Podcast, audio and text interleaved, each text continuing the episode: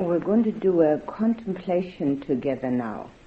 Now, contemplation differs from meditation, and I'll explain to you in which way and also what the purpose of it is. These words are being used differently in different traditions, particularly differently in the Christian spiritual tradition.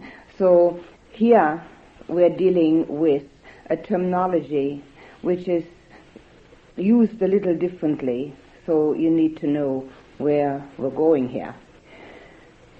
The meditation that we've been trying to do, and I think that's putting it correctly, is one pointedly directed or focused on the meditation subject which ideally does not entail any thinking, but ideally leads to calm and tranquility, which then is our basis, our foundation for delving into the depths of a different reality as the one that we are acquainted with we are acquainted with what we call relative reality.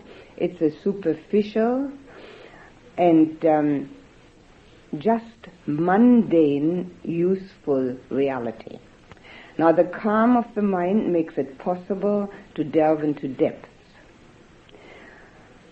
So, meditation is primarily in the beginning, for mainly, directed towards calm and tranquility so that the mind has a different a different ambience in it. And a calm and tranquil mind there's a totally different feeling. Contemplation is directed towards insight. Contemplation takes a subject and uses that subject seeing its universal truth, but applying it to oneself. So that eventually one sees oneself within the context of universality and no longer, hopefully, takes one's own difficulties so seriously and sees them all as part and parcel of being human. So it is a universal truth which has to be used for contemplation, something that's always and for everyone applicable, and seen from our own individual standpoint. It also focuses contemplation, but it focuses on a subject where there is a sort of um, explanation, maybe a sentence. And seeing that applying to oneself gives the mind an intuitive knowing. So it isn't without the thought process. Now here we have to also become aware of something else, which is usually misunderstood. So I preempt that question. When we want to become calm, we want to stop thinking. And to stop thinking is the greatest relief there is. Anybody who's ever tried it knows. But when we want to gain insight, we do need to use the mind. But it's a totally different way of thought process. The kind of thinking that we do, which is distracting in meditation, and the kind of thinking that we do in daily life is either discursive, goes from one thing to the next, or it's utilitarian. How am I going to fix this so that I can get that? But in contemplation, the thought process is one which arises out of an inner seeing. So it is more intuitive and yet it still has the same sort of recognition that our ordinary thinking has. A verbal recognition. Yet it arises out of a much deeper and far more profound mental formation. So we can dis- differentiate between discursive thinking and intuitive thinking. And that might make it um, understandable what it means to contemplate. Now, when we do this contemplation now, they are called the five daily recollections by the Buddha himself, which means that he advised everyone to use these five things as a contemplation every day. Now, this need not take a lot of time in one's daily life. In fact, one can do that quite easily to remember these five things. They are laws of nature to which we are all subject and which we love to forget. We don't want any part of them because they don't seem to fit into our scheme of things, where we would like to arrange things so that they always um, agree with our wishes. Nobody has ever been able to manage that, and yet everybody is still trying to have everything agree with their own wishes and ideas. But there are certain laws of nature to which we are subject and which we can't deny. And the less we deny them, the more at ease we will be. So this is why the Buddha recommended to use these five recollections every day. They are not designed to give us any additional suffering or painful feelings. On the contrary, the Buddha said, there's only one thing I teach, and that suffering and its end to reach. He wanted to show anyone who was willing to listen and practice how to get out of all suffering, mental suffering. So, when we recognize and realize these laws of nature, as being us ourselves, we can come to terms with them on a level of equanimity, of acceptance, and coming to terms with them in accepting them just as they are, we no longer resist them. And when we don't resist, we don't suffer. You can compare that with trying to open a door that's stuck. If it's really stuck, and you just simply have to open it because you think that is the way to go through that door. You push and you push and you push and it starts hurting. You hurt your hands because you push and you push and you push. Instead, leave the door where it is and go through another door. This is the acceptance of things the way they are without resisting and rejecting them and by that having no suffering, just being with it. So what we're going to do is, I'm going to say the sentence, I'll ask you to repeat it after me, which helps a little to remember it, and then I will say a few things about it, which could help in the contemplation. If you yourself have better ideas about it, please use them. This is a do-it-yourself trip. The only thing that happens is information and suggestions. That's all. It all results in two things, calm and insight. So if you have a personal idea how to use this particular um, sentence that I'm saying in your contemplation, by all means, do it. I will just say a few things suggesting what to do with it. In order to start, please put the attention on the breath for just a few moments.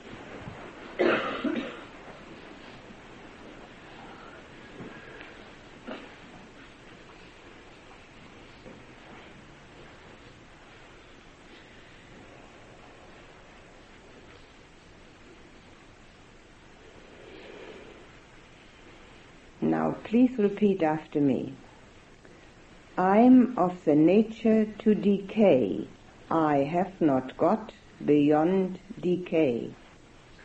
I am of the nature to decay. I have not got beyond decay. Now the first thing to do is to investigate whether this statement is true, whether there is decay to be found in oneself. Primarily, we will find it in the body. Look to see whether that's true. Teeth, hair, skin, whatever else you can look at. Whether this is true. And if it's true, whether you actually think of it as a very important aspect of your life. And if you do think of it, are you against it? Do you dislike it? Or do you take it as something which shows you the flow of life?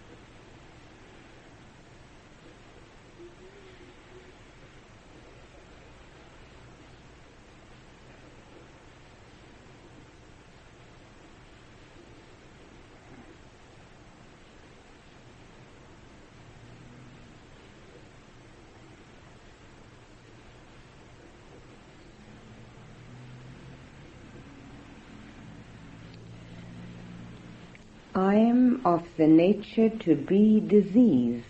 I have not got beyond disease. I am of the nature to be diseased. I have not got beyond disease. The word disease means also unease.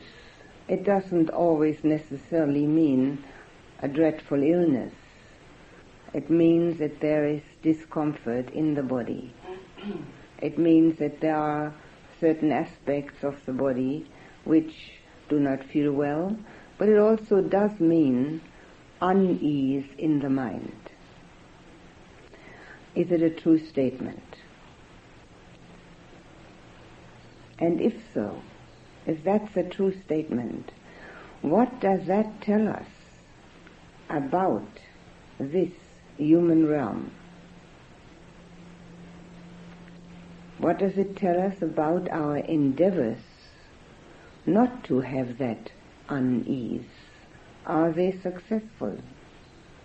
Or should we try something else? And also,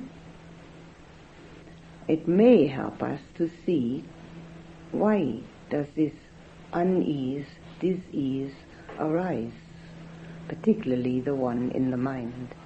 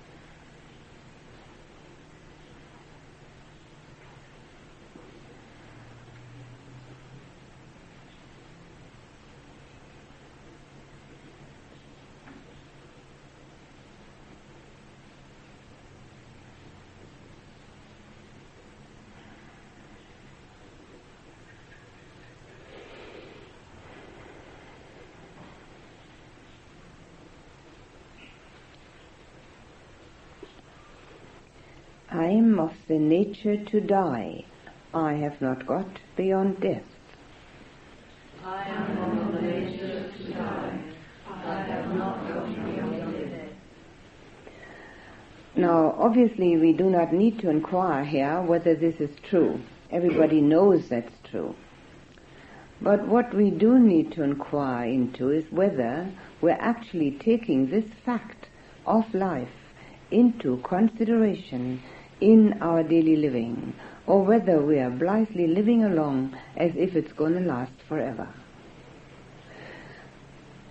If we do take it into consideration, what does that mean for us? Does it mean, or can it mean, that we will have to sort out our priorities? Are we ready for this definitely happening that all of us are going to experience, namely death? Or are we trying to forget about it? Do we realize that forgetting about it doesn't help us at all?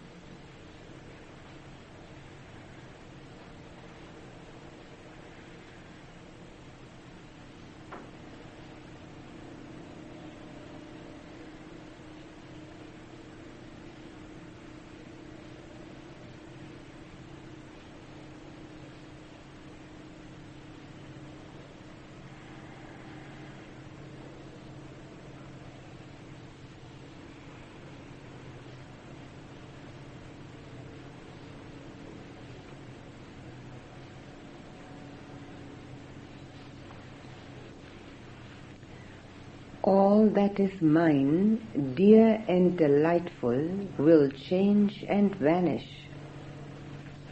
All that is mine, dear and delightful, will change and vanish. Now, here again, we have to investigate whether this is a true statement.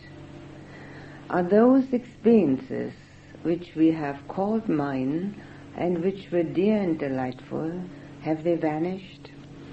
The people that we have called mine, are they still mine? The ideas, the thoughts, the feelings,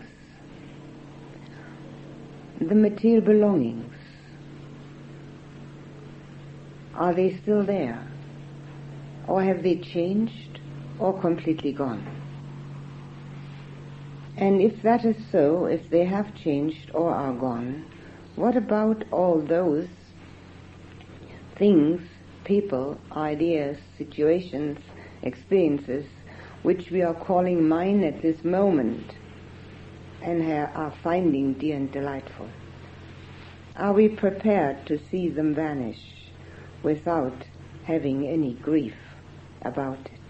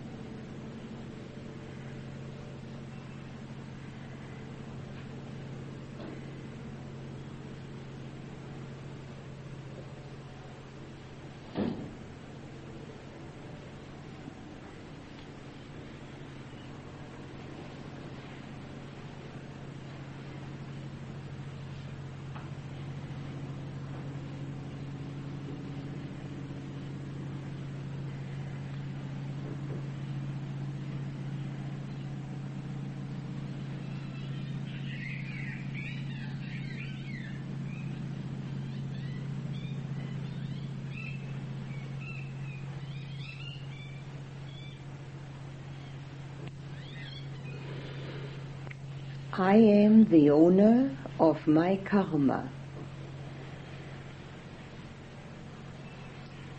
I am the owner of my karma. This means that we recognize the fact that we are totally responsible ourselves for everything that happens to us. And we stop laying blame at anybody's doorstep. We no longer look for a scapegoat. All the causes we have put into motion are having their effects. And it is only possible to have one's own effects. Whether we recognize the cause or not makes no difference. It means taking full responsibility for oneself.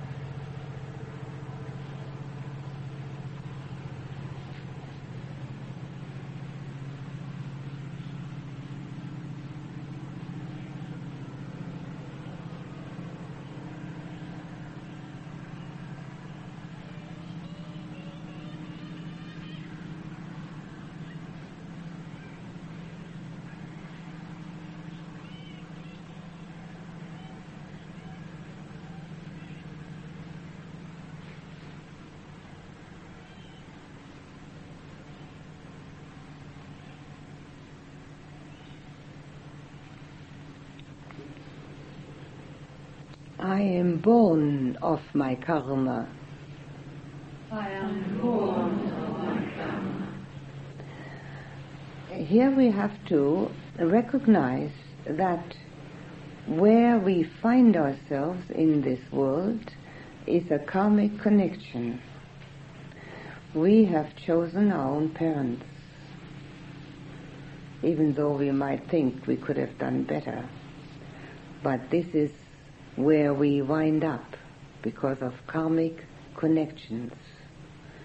So our initial births and our daily rebirth every morning is influenced and completely overshadowed by all the causes we ourselves have put into motion. Whatever, whatever happens to us every day is what we did the previous days.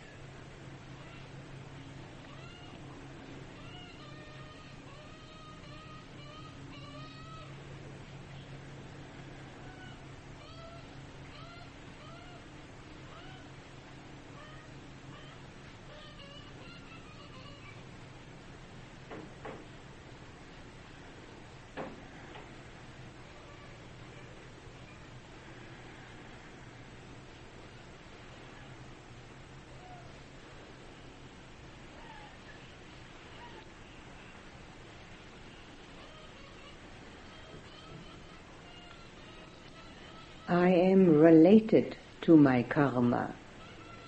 To my karma. This we have to recognize as the closest relationship that we will ever have, as close to ourselves as our own skin. A closer, much closer than any relationship with another person. Our own karma, that's us.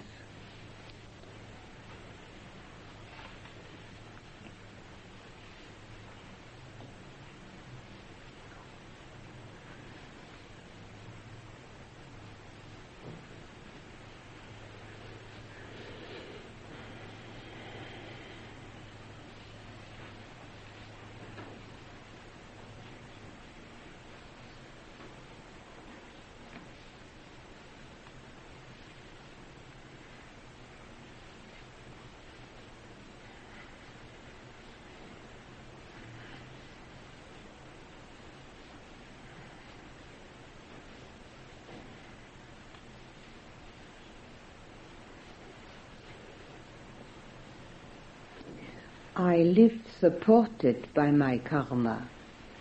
I live supported by my karma. if we are dissatisfied with our life as it is, we need to recognize that this is an effect of the causes we ourselves have put into motion.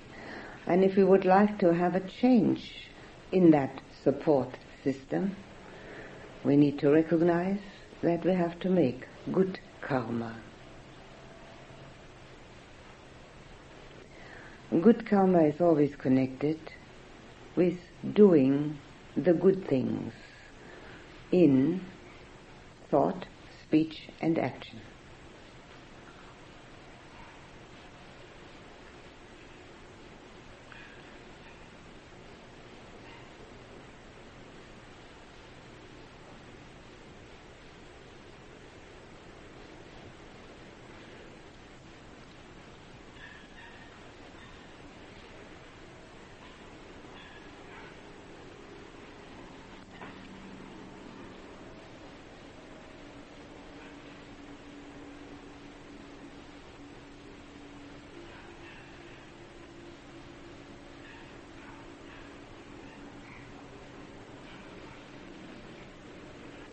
Whatever karma I shall do, that I will inherit.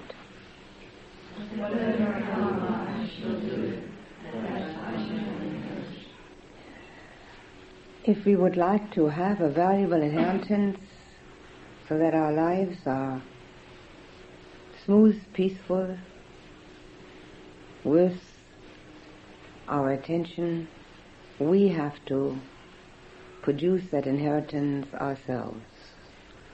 Whatever karma we do, that will be our inheritance. It puts the responsible responsibility squarely on our own shoulders. And it's the only place where we have any jurisdiction.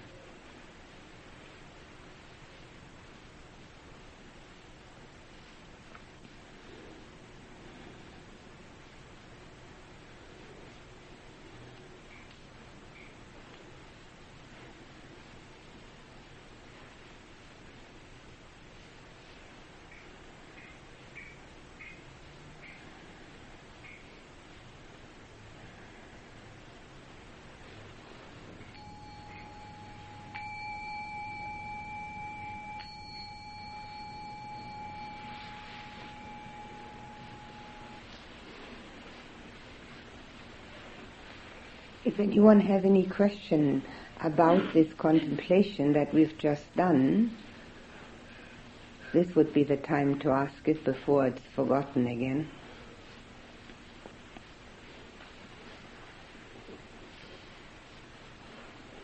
Could you just say a little bit more about karma? About karma, yes.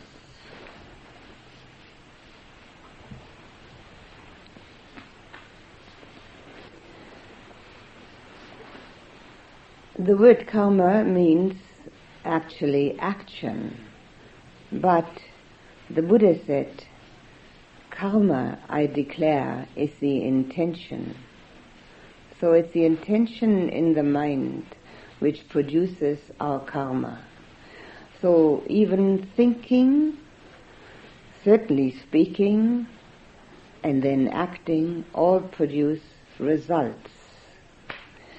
And if we're not careful, and a lot of people are less than careful, the results are often disastrous. And we wonder why. If we haven't paid attention to what we're thinking, saying, and doing, if it has been less than pure and good, we cannot expect anything else except an impure, unpleasant result. It's cause and effect. In Christianity is called as you sow you will reap. There's no doubt in all spiritual traditions that we are the makers of our own destiny. Whatever it is that we're experiencing in our life today is what we've done in the past.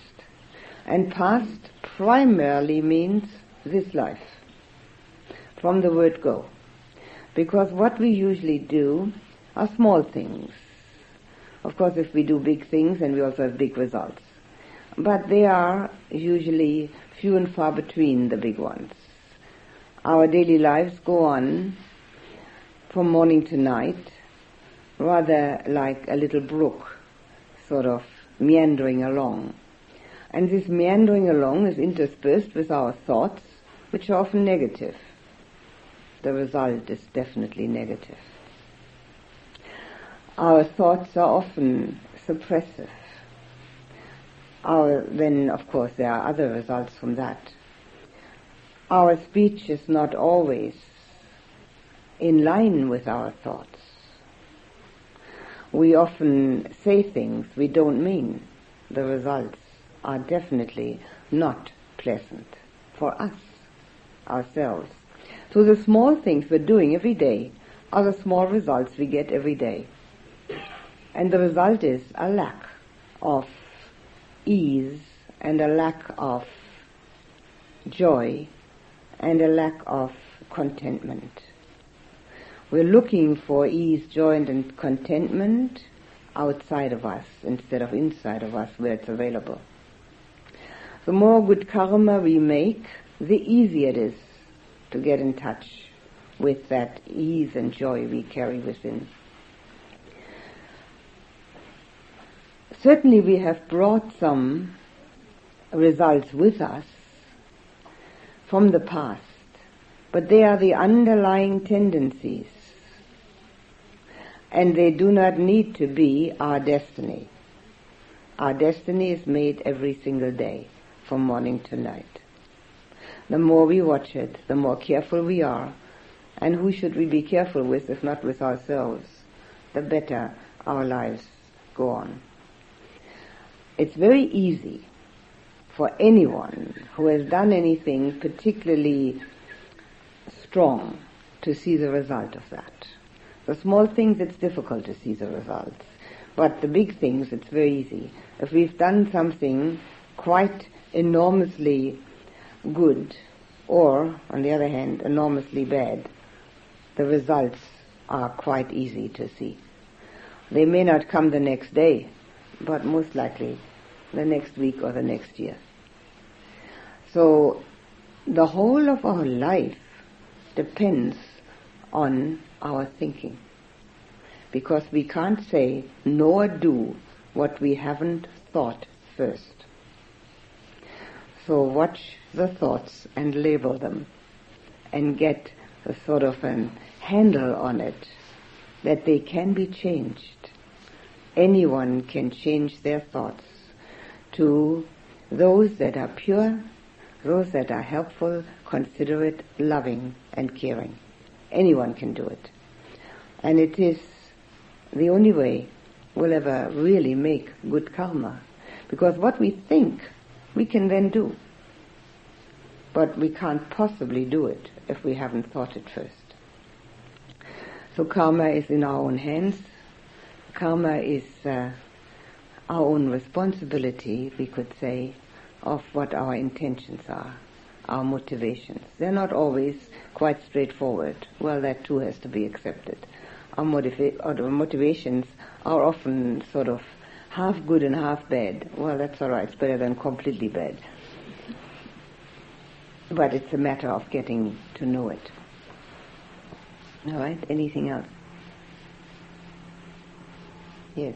I'm just following on what you said, um, which I, mean, I might be digressing, so tell me, then I'll talk about it later. But you, you said that there's no, um, that you can't act without having thought first.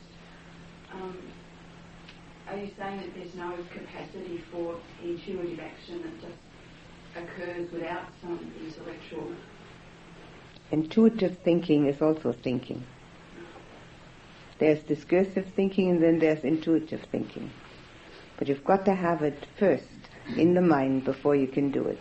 But most people who haven't learned mindfulness and the 99% of humanity on this globe haven't never, never heard the word, uh, think very often that they are doing things without even having thought them, which is uh, a total lack of mindfulness and usually results in some disaster.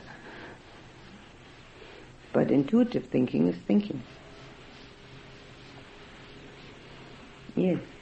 I know you can't do this in every situation, everyday life, but isn't it all helpful, uh, where it is possible, to talk to oneself about the situation? I'm thinking of, for example, say, uh, if one were driving a car and uh, one was upset by what somebody else did. If you're alone by yourself in the car, is it a help to talk to oneself in the sense of saying, remain calm, I'm sending out thoughts of love and compassion to that person who's just offended me, that sort of thing. Is that a help or is it? Uh, yes, it certainly one should do that. Definitely, one can't wait for a teacher to tell one that all the time. One should definitely be one's own teacher. One is one's own best teacher anyway. I'm not so sure that that's very uh, suitable while you're driving a car. Um, maybe you should wait till you get out of the car. The annoyance happens straight away at the moment. Oh, well, somebody was cutting in front of you or something like that. All oh, right, yes. Yes, then it's very useful, yes, certainly. Another thing is, of course, that you can have compassion for that person because they're having problems just the same as we all have. Uh, yes. Anything else?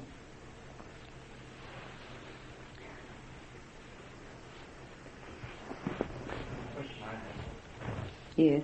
In relation to that same incident, if, some, if you're driving a car and someone does crash into you, well, you, you would have feelings of anger and resentment or whatever. What do you do with those feelings? Well, you have feelings of resentment and anger uh, until you've practiced well enough. When you've practiced long enough, it's not possible to have them. They don't arise. So they are not um, a given. They are unfortunate aspect of humanity um, when you do have them, what you do with them, you transform them, you substitute, you label them and, and see that you're making bad karma, that you're hurting yourself, that you're only getting more and more upset. It's totally useless. The thing happened anyway. So you might as well have compassion for yourself as the one who's suffering um, a dented fender and for the one who's going to have to pay for it. Just have compassion, that's all. And eventually, having done that often enough and long enough, over the years, mind you, you don't do that in a week, you do that over the years, this sort of thing becomes not only second nature, but first nature. And then all that is mine, dear and delightful, will change and vanish, including cars. They all change and they all vanish. Heaps of them.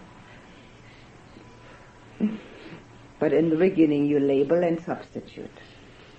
All right?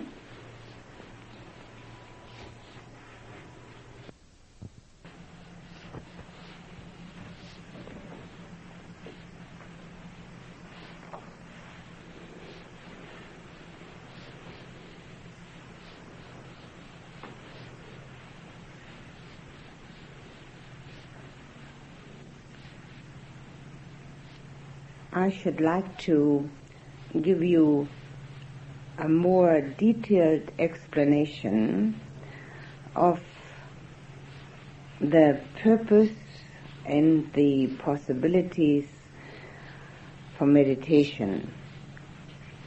And because it is usually either just a word or confused with method. We're using the breath as a method, or the walking, or the loving kindness meditation. Now these are three methods. There are many more methods available, but naturally, in a short space of time that we have here, it wouldn't be appropriate to use many more methods. And it isn't necessary either. The Buddha taught 40 different methods. And they either lead to calm or to insight or both. But what the method is, it's a key. That's all it is. If you hold a key in your hand long enough and steady enough, you can eventually stick it into the keyhole. And then you can unlock the door. Now this is what the breath here is for us, or the other two, but primarily the breath. It's a key, and you've got to have it in mind long enough, steady enough, so that it can go into the keyhole which will unlock the door. Now the door is a sort of barrier to our inner life, inner purity. The inner life that most people are aware of are either upset emotions or sometimes pleasant ones due to outer conditions. One gets upset about something because it isn't working out the way it should, or it doesn't seem to have any ego support in it, or one enjoys something because it has a pleasant feeling after the sense contact. This is the kind of inner life that we know, but there's something much more profound to be found, something much deeper, far more fulfilling, and far more real. This, what I've just enumerated as the inner life, that every, everybody knows that one, is dependent. Dependent upon outer conditions. We either have to hear, see, taste, touch, or smell, or think something pleasant, and then things are alright for a little while until it all breaks down again and we have to get something new. Is that what we experience through the senses and be able to walk right through it. And others seem to be stuck right in front of it and find it very difficult. Those that find it easy are those people that have not suppressed their emotions, have very little skeptical doubt, a lot of love and compassion, and thereby also a lot, lot of confidence. They can give themselves. This is an essential aspect of meditation. I'd like to emphasize that so that maybe you can use that to give oneself completely to the task at hand.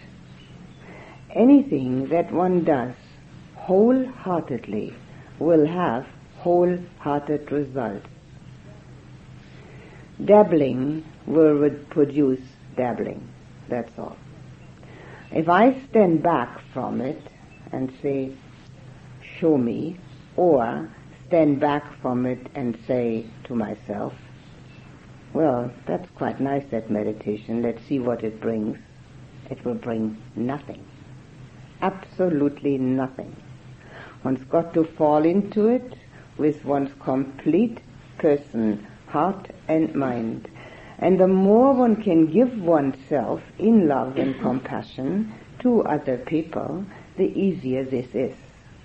Obviously, as one then becomes adept at meditation, the other way around also holds true. It becomes easier to have love and compassion. This pot of gold is within. The barricade is there because of our thinking. As long as we think, that's all we're doing, we're thinking. There's nothing to be found. The thinking also is very often negative, confused, upset, worried, fearful. We're all adding to the barricade. In fact, most people have built up such a barricade that there is absolutely no knowledge that there is a door. Even that little glimmer that there is such a thing is lost. There may be hope, and that's good. We should be forever hopeful that something can be changed. But what we need to do is we need to remove the debris. The debris which we have put there with all the convoluted and negative thoughts. And that debris that's in front of that door is what keeps us from meditating properly. That's all that debris that comes in the way. And it says, I'm thinking this and I'm thinking that and I want to do this and I want to do that. It's all old stuff that's lying there. And you may have noticed already, or some of you anyway, in the meditation, if you're labeling, that some of the thoughts that come up are about things which you haven't thought about in 20 years. Totally unrelated to anything. It's just the old debris. That's all. In fact, most of the thoughts are thoughts that you don't even want. It's just the debris that's coming up. It's floating around, so there it appears. We have ways and means of overcoming this difficulty. And the ways and means of overcoming this difficulty is sitting here and watching the breath over and over, over and over, until finally there are moments when the debris no longer gets in the way.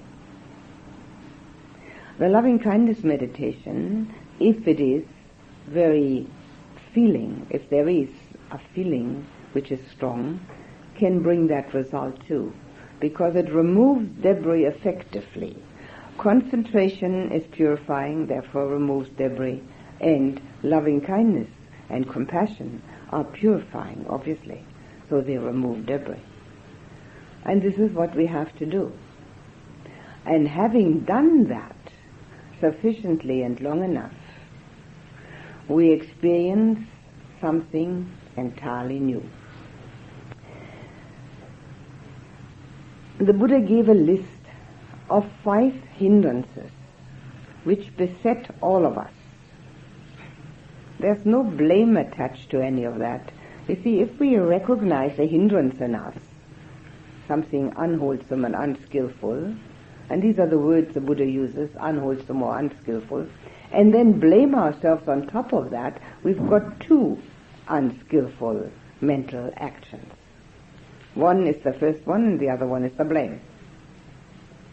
The only thing that is useful is the recognition and then the change.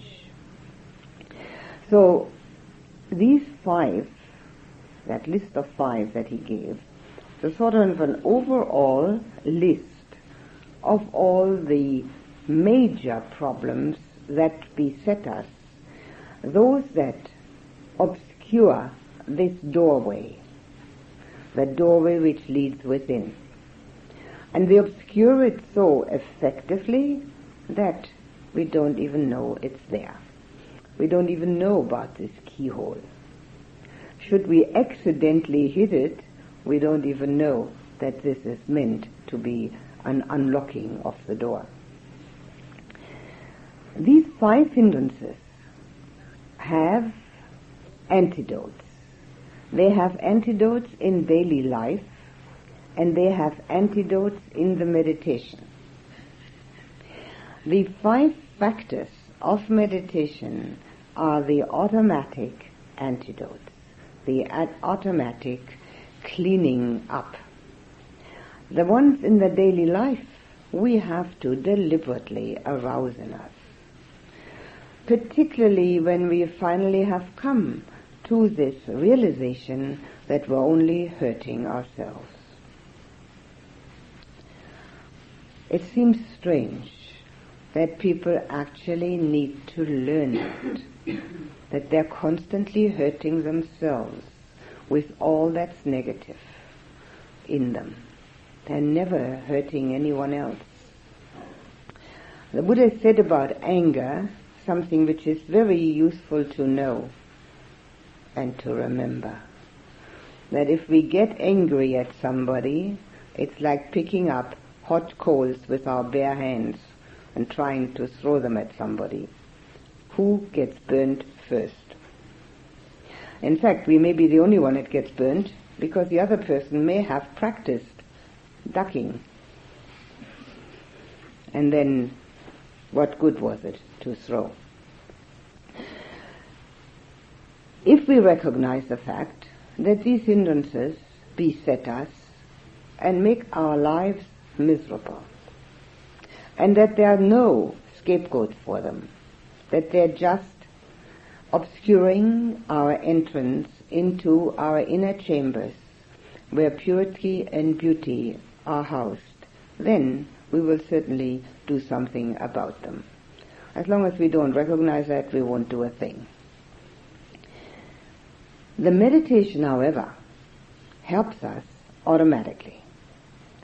And without that automatic help of the meditation, it will be almost impossible to do the cleaning up process so effectively that eventually it doesn't get dirty again. As I said, there are five hindrances, and there are also five factors of meditation. And they have their counterparts. Now, the first factor of meditation I have already mentioned when I explained that there is uh, that there are immediate benefits. I mentioned several immediate benefits. Now, one of the immediate benefits was the antidote for sloth and torpor in the mind. You know very well that if you sit there trying to meditate and the mind is just foggy, sleepy, doesn't have to fall asleep completely, but is sleepy and doesn't have any awareness in it, the meditation isn't happening. So meditation itself is the antidote for that. The initial, it's called, the initial application to the meditation subject is the antidote, the automatic antidote for the foggy mind.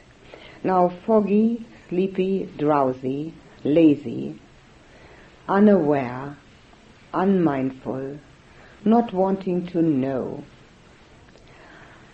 is like a mind that is in a state of suspension.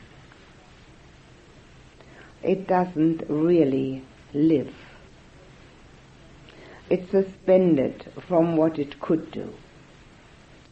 Now sometimes people use that subconsciously as an escape system, escaping from their own dukkha. Dukkha is a word, a Pali word, which we actually need to use. We don't have to learn a foreign language. But this is a word which comprises so many states of mind that it is cumbersome to mention them all separately, so it is much easier to use this word. It's spelled D-U-K-K-H-A, and it means pain, grief, and lamentation. Everything that is unpleasant, but it means primarily the unfulfilledness in heart and mind, the unsatisfactoriness which we experience over and over again. That's dukkha. So we use all sorts of escape systems. One of them I already mentioned, trying to find pleasure through the senses, even if we have to go to the end of the world and come back. Another escape system is just to be so foggy that we don't have to notice anything. That's another escape system. None of them work very well because they're all limited in time but they seem to at least do something for us momentarily. If we do this latter one, the one about not being aware of what goes on, often enough, the mind becomes so foggy that it can hardly get itself out of that state. Meditation is the automatic antidote the initial application to the meditation subject, which is the first factor of meditation as you sit down, is that antidote against being foggy and drowsy. Even if you should then become foggy and drowsy again, there has been that antidote happening. And the more often one does it, the more the mind becomes attuned to being awake and aware. Awake and aware without judgment. Knowing only, which is mindfulness. Knowing only. Not being judge and jury. Nobody appointed us. We're self-appointed to be judge and jury. Totally unnecessary. Makes life very difficult. This very first factor of the meditation is available just by sitting down and wanting to do it. And I mention it as one of the benefits. The next one is dependent upon concentration.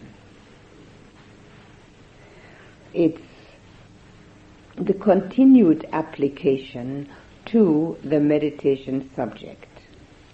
It's usually compared to hitting the gong and then having the sound continue, like we do with this little thing here. Now the sound continues. So the same way, the mind eventually continues staying on the meditation subject. It's practice, it's a skill like any other. Any skill that you have ever learned in this life, you had to practice. There's no way we can get a still skill without practicing. This particular one is difficult because we have practiced exactly the opposite. Thinking, thinking, thinking, thinking. Or escaping, escaping, escaping, escaping. Either way, we have not practiced awareness. We have not practiced being awake and aware. So naturally, it's difficult. But then, anybody can do the easy things in life. It's the difficult ones which bring great benefit. Now this second factor of meditation, when it happens, counteracts skeptical doubt. The Buddha compared skeptical doubt to traveling in the desert without provisions, without a road map, going of course around in circles, and finally being overrun by bandits the skeptical doubt which one has about one's spiritual practice. Maybe I should do something else. Maybe another teacher, maybe another practice, maybe something a little easier, maybe something a little more esoteric, maybe something my friends are doing, or the skeptical doubt about one's own ability. I'm not spiritual enough, I can't do that or the skeptical doubt about the usefulness of any practice like that. Well, why should I worry? Nobody else worries. And all the rest of those thoughts that people entertain, which are the reason why they don't meditate. They meditate now and then, but not really. So all these things, these thoughts, disappear like magic, when the mind finally stays on the meditation subject. There's no question that one can do it. There's no question that it is peaceful. There's no question that it is useful. There's no question that one has to find somebody else or something else or one's friends or something. Nothing at all. It works.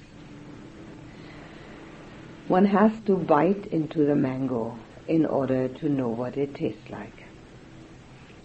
If you have never eaten a mango, which is highly unlikely, and want to know what a mango tastes like, and you ask somebody, they might tell you that it is very sweet, very juicy, very delicious, very soft.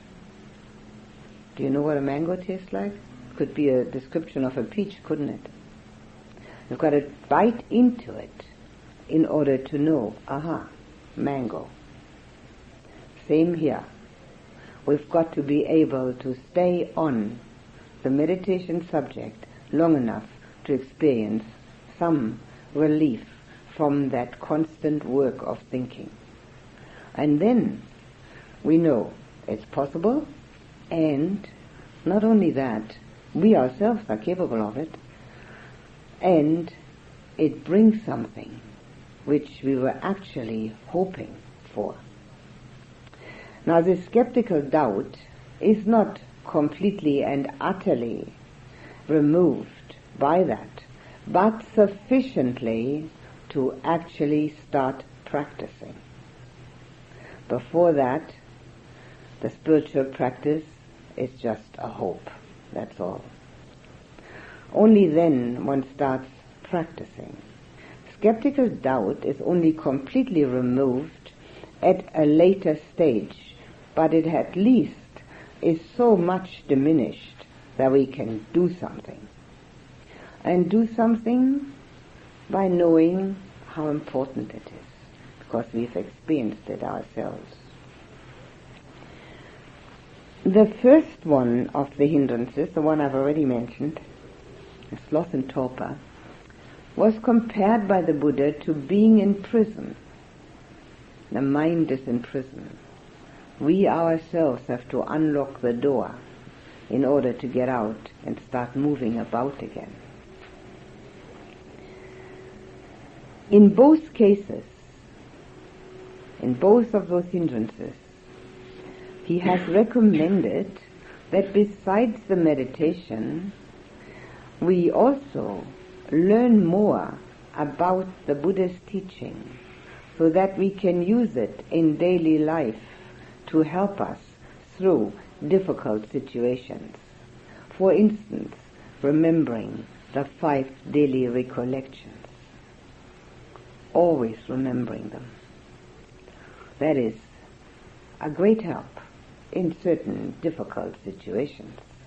And the more we remember them at easy times, when things are easy, then it becomes much more possible to remember them when things are difficult. Well, this is just an example. So we cannot only rely on the meditation to get rid of the hindrances. Skeptical doubt is such a strong hindrance that unless we can let go of it to a great extent, the spiritual path is completely blocked. Nothing will happen. We might run from one spiritual practice to another, or walk. We might try this and that, but it won't go deep enough because there's always that little factor in the mind which says, how do I know this is right? Maybe these people don't know what they're talking about. Maybe I have to try something else. I don't want to be taken in by anybody. And that little voice that's always talking is then preventing one from practicing. And it also prevents one from using one's own wisdom. We all have innate wisdom. Of course, we also have ignorance, but we also have wisdom. And unless we use it, we won't know what's right and what's wrong. And we do have enough wisdom to know that. Seeing more on learning more of the teaching and using it will help us for both hindrances. Now being able to stay on the meditation subject for a certain length of time is that what I compared to holding the key in one's hand long enough and steady enough to get into the keyhole. The next step is that which opens the door. Now, to keep that meditation subject in mind long enough does not mean hour after hour. It just means a certain length of time without thinking. It need not even be as long as half an hour. just no thinking. It's all available within. Now, when we are able to do that, from a practical standpoint, and I will tell you what happens in the meditation so that if, if it should happen, you can recognize it and use it. And the recognition means that you're awake and aware. As long as the mind is sleepy and drowsy, you can't meditate. So when the breath becomes very fine and it becomes almost impossible or very difficult to find it, at that time a very pleasant sensation arises, which is so pleasant that nobody needs to ask whether was that it or wasn't it. If it arises, one knows. It can have many different ways of arising. There are 17 listed in the um, commentaries, but there are many more than that. It can be a feeling of floating. It can be a feeling of lightness as opposed to heavy. It can be a feeling of tingling. It can be a feeling of losing the boundaries of the body. Can be a feeling of um, the skin being very prominent as if it is a very pleasant um, shower on the skin. Any of these, any other. It is so utterly pleasant that there's no question about it. In Pali it's called piti, P-I-T-I, not the English pity, piti. And this piti is translated very often as rapture. But when people hear the English word rapture, they expect such a grandiose undertaking that it is not correct. It's not grandiose. It's just a result of having concentrated. It's very simple. Anyone can do it. But you have to have determination and you have to give yourself to it. You mustn't stand back and say, let me see now what's going to happen here. None of that works. So this piti, this delightful sensation would be a better translation. It's sometimes translated as bliss. That too is too grandiose. It, it can be. It can be blissful. The word rapture is much too big a word for people to even have an inkling of what it means, but delightful, that is quite a proper translation. And it's also translated as interest. And that's exactly right, because at that moment interest arises.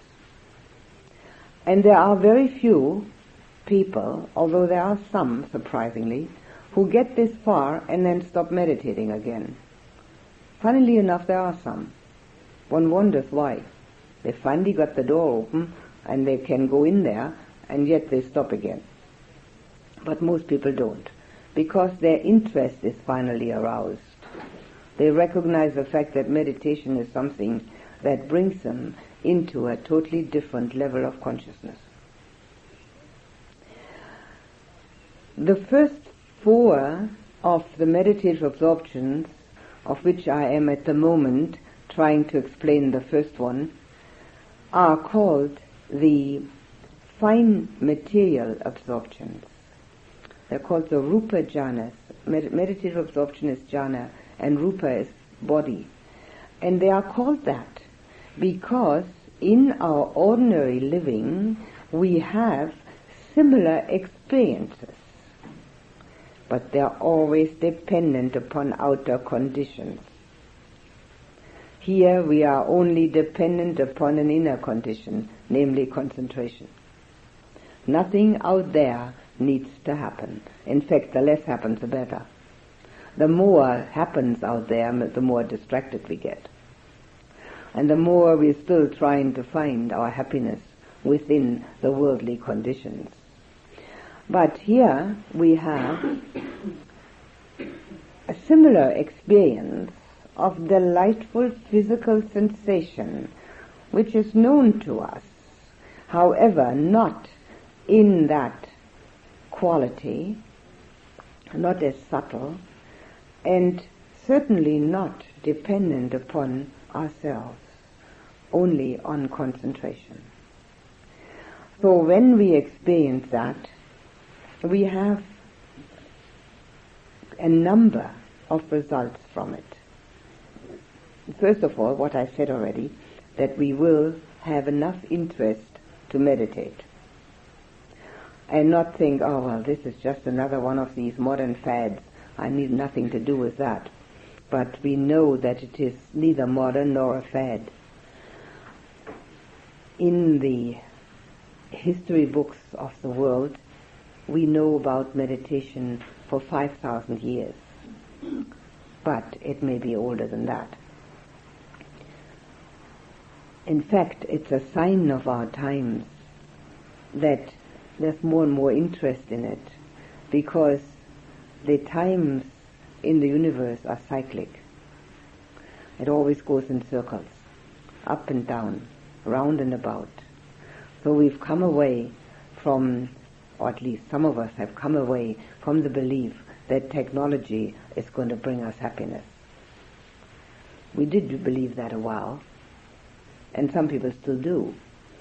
But I think slowly and surely most people get an inkling of it that there must be something else. Well, this is the something else, but one's got to actually do it and not expect somebody else to do something for one. Nobody can do it for one. This experience means that at that moment we are no longer interested in the breath because that's the key. So having found the keyhole and opened the door, we don't want to continue fumbling with the key, do we? I mean, an open door needs no key anymore. We want to experience what the first chamber contains out of eight. There are eight different meditative absorptions. I will explain the first one in detail as I'm doing now, and that will have to suffice for a weekend course. This is the first chamber. You may call it an entry hall. But it is the opening of the door. And anyone that experiences it and has some information, as I'm giving now, must come to the conclusion that there is something within oneself which promises the reality of peace and inner happiness. Although at that time it's only a very small beginning, the delightful sensation is the beginning. And the knowledge that it is independent must bring about the understanding that the world hasn't got it. Everyone has tried I dare say most people here are still trying to find it in the world. It hasn't got it. What is in the world is sense contact. And sense contact is by its own nature always dependent. Never can we be free. We have to depend. And by its own nature completely impermanent has to be impermanent. If it weren't, it would become so unpleasant that it would become straight dukkha. Most people want to meditate as an addition to the things they're already doing. It might bring something, one never knows. But what it actually is, meditation, it can substitute for all those trials and tribulations of trying to find the right thing that will give real happiness. Which doesn't mean that we're never going to hear, see, taste, touch, smell, or think something nice again. On the contrary, it's going to be much easier to have the pleasant sense contact because we no longer depend on them and do not expect our happiness out of them. Since we have no expectation of them, it's quite alright for them to be impermanent. Nothing wrong with that. Let them fall apart. We know that we have something much more valuable within. The pleasantness of the sense contact is therefore greatly enhanced because the expectation and therefore the disappointment is gone. And also our dependency on them. We don't need anybody to talk nicely to us. If they do, it's wonderful. If they don't, well, that's all right. We don't have to hear or see or taste and touch. If it happens, that's great. If it doesn't, nothing has changed. That is freedom, a beginning of freedom. And our sense contacts, therefore, will be so much more impressive because we just take them in their purity as they are without wanting to keep them, wanting to hang on to the pleasant ones, and without wanting to get rid of the unpleasant ones. So we do not have to have all these reactions. So it doesn't mean a lack of sense contacts, it means that we found something better. And unless we do, life will never be quite satisfactory. It will always have its ups and downs. And some people like to have their ups and downs. May they have them. If we are sick and tired of our ups and downs, then it's time to take meditation seriously. So this is one result of being able to open that door. But there's another very important result, a very impressive one. This piti, this delightful sensation or delight, is the antidote, the automatic antidote against ill will, which is a collective name for anger, hate, resistance, rejection, dislike, and includes fear. Because we only fear what we dislike. We do not fear what we love. So fear is included there. And it's the automatic antidote for that. And who wouldn't like an automatic antidote against anger? It's automatic in this way while we're experiencing the meditation and having the delightful sensation, it's not possible to be angry, obviously. Can't do two things which are opposed to each other. But it also has a residual effect. And this residual effect is most important. Namely, the mind has finally found its home. The body's had a home all our lives. We've got a roof over, our heads. We have um, comfortable chairs. We have a good bed. We have a kitchen where we make food. a bathroom where we clean ourselves. And when we come home from work or from being outside, we know that we can have that comfort for the body. But do we have the same comfort for the mind.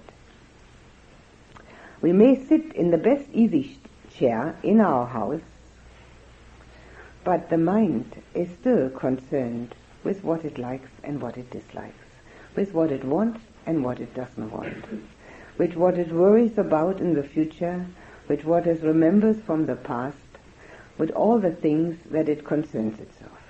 The body can be as comfortable as anything. The mind doesn't know how to do it. it hasn't got a roof over its head. So we are always at the mercy of our thoughts and emotions.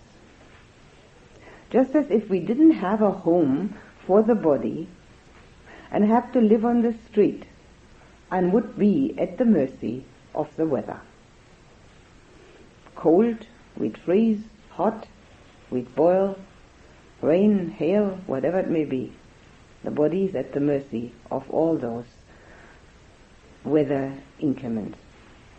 Now the same happens to the mind until it finds its own home.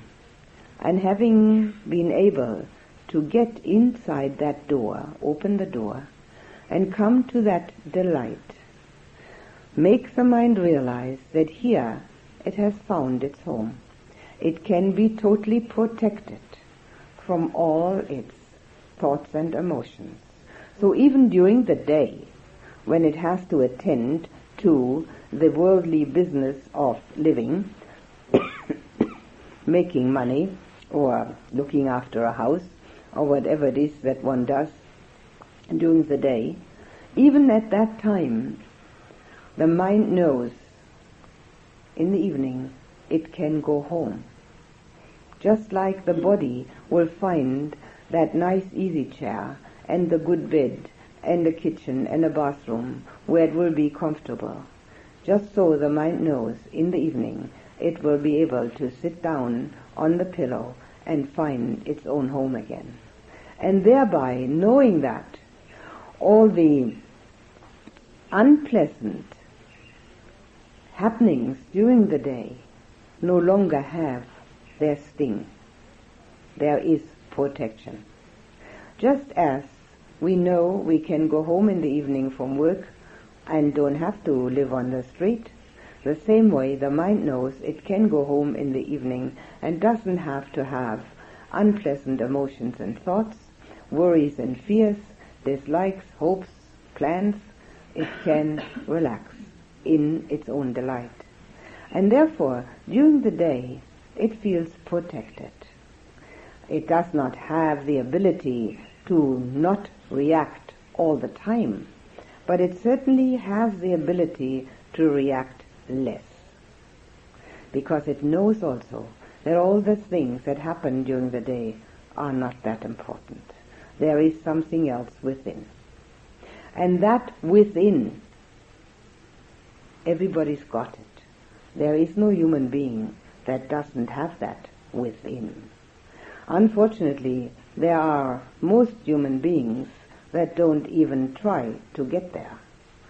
And amongst those who do try, there are many who succeed, but many who don't, for the lack of determination.